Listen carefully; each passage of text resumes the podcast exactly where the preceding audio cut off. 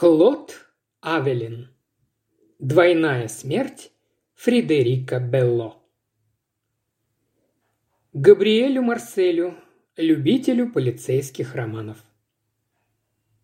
Пролог. С Симоном Ривьером я познакомился у моей подруги Констанс. Его видели у нее довольно часто, его могли бы видеть и чаще, если бы Констанс не оставила за ним право на приватные встречи, что вызывало зависть всех ее подруг.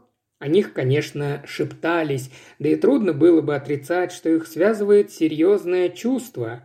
На людях они разговаривали друг с другом мало, проявляя обоюдную сдержанность. При этом Констанс чувствовала себя легко и непринужденно, а Симона Ривьера частенько выдавали его глаза. Когда гостей становилось слишком много, Симон уходил, и вид у него был немного грустный. Ему вообще был присущ этот рассеянно печальный вид, над которым после его ухода подшучивали непосвященные. И всякий раз Констанс заступалась за него, защищая с напускным равнодушием влюбленной женщины. Вокруг нее всегда было много мужчин, причем самых разных. Констанс умела расспросить их обо всем. Ей легко удавалось объединить их, без особого труда привязать к себе. Все они были влюблены в нее, а женщины, испытывая досаду, что она пренебрегает их обществом, уверяли друг друга, что она одаривает всех их своими ласками. Да и что вы хотите, одинокая женщина? Но они ничего не понимали ни в мужчинах, ни в Констанс. Я вполне ручался за мою подругу, и если и приходилось допускать исключения, разве она не имела права любить, как всякая другая, то я делал его в отношении одного только Ривьера. Разумеется, Констанс отнюдь не пребывала в неведении относительно того, какое смятение вносила она в сердца своих гостей. Стоило ей, высокой и гибкой, пройти по маленькой комнатушке, где она их принимала – как они замолкали, любуясь ею. А когда она бросала на них взгляд своих больших зеленых глаз, самых пленительных глаз на свете, она прекрасно знала, что их должен хватить удар, от которого они не скоро оправятся. Полагаю, она отнюдь не страдала от такого всемогущества, но готов поклясться, что она пользовалась им лишь для того, чтобы поощрять дружбу и удовлетворять свое на редкость большое любопытство, Казалось, Констанс все хочет знать, все постичь. Она всегда ставила себя на место тех, кто делился с нею, воображала, как поступила бы она на их месте, загоралась сочувствием. Она вполне искренне восклицала «Ах, если бы я была мужчиной!» На нее поглядывали с улыбкой, и это ее сердило. Я был знаком с ней уже два года, но совсем ничего не знал о ее прошлой жизни. Мне льстило, что я стал ее приятелем, с которым она охотно беседует, но в ее разговорах со мной никогда не было откровенных признаний. Опустив глаза, она иногда шептала фразу «Ах, Клод, жизнь так сурова!» И на лице ее появлялась печать усталости. Оно омрачалось, но при этом оставалось по-прежнему красивым. Она делалась похожей на маленькую несчастную девочку, и, глядя на это детское личико я понимал, что ее тяготит прошлое. Так оно и было на самом деле. Порой она упоминала вскользь о своей юности, о браке, о смерти мужа и умолкала. Я никогда ни о чем не расспрашивал ее. Этот способ больше узнать о человеке с нею не удавался. В конце концов, я довольно скоро пришел к убеждению, что ее тяга к светской жизни и ее любопытство вызваны прежде всего стремлением бежать от самой себя. Она пыталась таким образом скрыть свою слабость и свой страх, которых стыдилась. Однажды, когда мы были одни, она не смогла сдержать молчаливых слез, заставивших меня страдать. Я решил, что сейчас она заговорит, но как раз в эту минуту появился Симон Ривьер. Она подняла на него глаза, улыбнулась, протянула ему руку и сказала «Здравствуй, Симон» с такой интонацией в голосе, что я счел нужным поскорее удалиться. Я долго не мог избавиться от некоторого предубеждения против Симона Ривьера, Ведь я тоже немного ревновал к нему Констанс.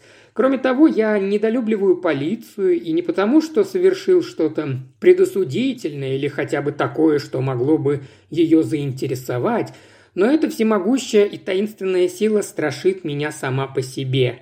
Я помешан на мысли о возможности судебной ошибки. Мне не раз случалось видеть во сне, что меня ошибочно осудили и гильотинируют. Это ужасно. А Симон Ривьер был инспектором уголовной полиции. Когда Констанс назвала мне профессию своего повседневного друга, как она его называла, я сначала испытал глубочайшее изумление. Как всякий добропорядочный француз, я представлял себе инспектора уголовной полиции человеком, в котором за версту виден этакий держиморда, косая сажень в плечах, густые черные усы, руки мясника, котелок, массивная обувь с круглыми и выпуклыми, как соборный купол, носами. Симон Ривьер же был высокого роста, с гладким бритым лицом, с тонкими и ухоженными руками.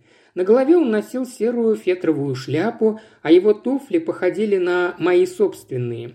Тщетно искал я на нем отпечатки его профессии, ловил его взгляд, прислушивался к его речи.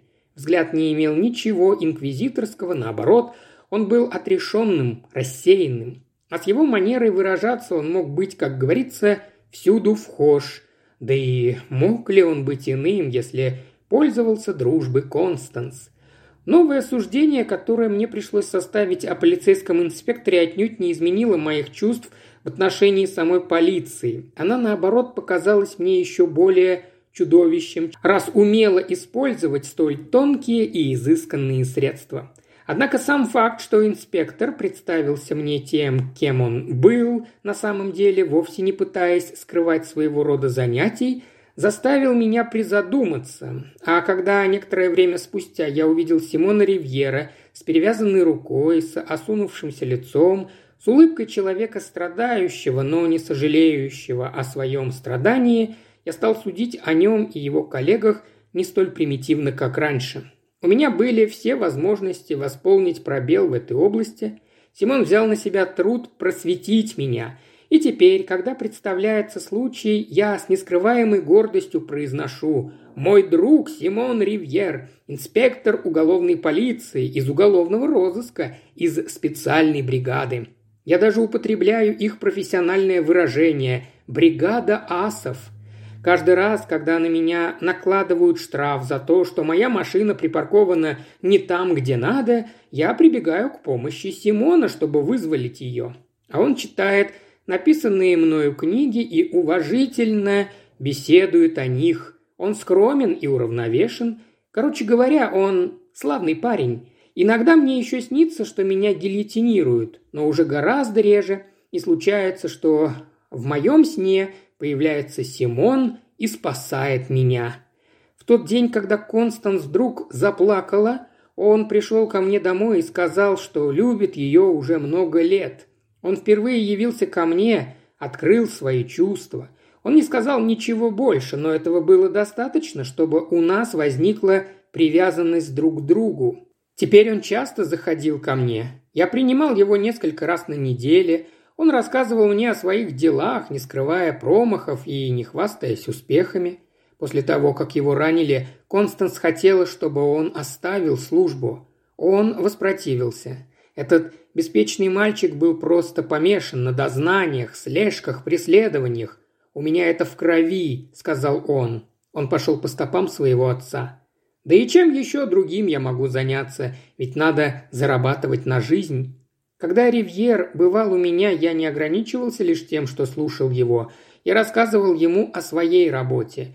И он помогал мне проследить логику в действиях моих персонажей, а я мог иногда помочь ему в изучении его героев. Это было любопытное сотрудничество, ибо мы сделали открытие, что у нас с ним одинаковые проблемы. Мы оба, я и он, располагаем данными более или менее точными, более или менее полными.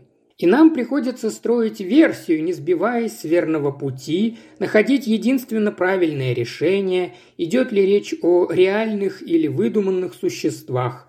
Хороший романист всегда является следователем, а хороший инспектор вполне мог бы стать романистом. Я ему многим обязан.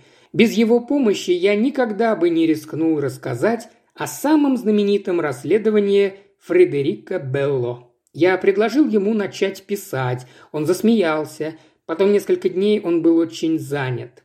Вчера вечером, когда мы, наконец, снова сидели у моего камина и молчали, доказательство того, что наша дружба искренна, он вдруг заявил, отвечая на мое предложение недельной давности.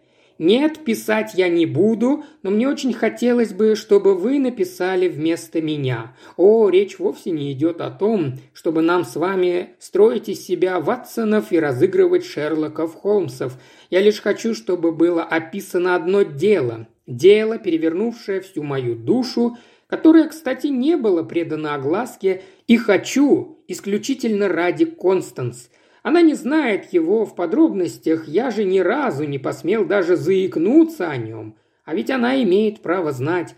Хотите, мы предоставим ей такое право?» В его глазах отразилась мольба и тревога. «Ну, разумеется», — сказал я ему, — «и о чем же пойдет речь?» Симон скромно ответил, «об истории совершенно неслыханной». По скриптум. Некоторые невыдержанные люди раздобывшие, не зная каким образом, эту доверительного характера рукопись, имели дерзость утверждать, что я очень многое добавил там от себя. Совершенно ясно, что рассказ Ривьера я дал в изложении, ведь я не стенографист. В сущности, их нападки меня ни в коей мере не волнуют. Чтобы заглушить в себе все сомнения, я целиком и полностью заручился одобрением истинного ее автора. Уважаемый слушатель, ты прослушал ознакомительный фрагмент аудиокниги. Желаешь продолжить слушать аудиокнигу? Тогда подписывайся на канал Ильи Кривошеева на Бусте. Ссылка на канал в описании.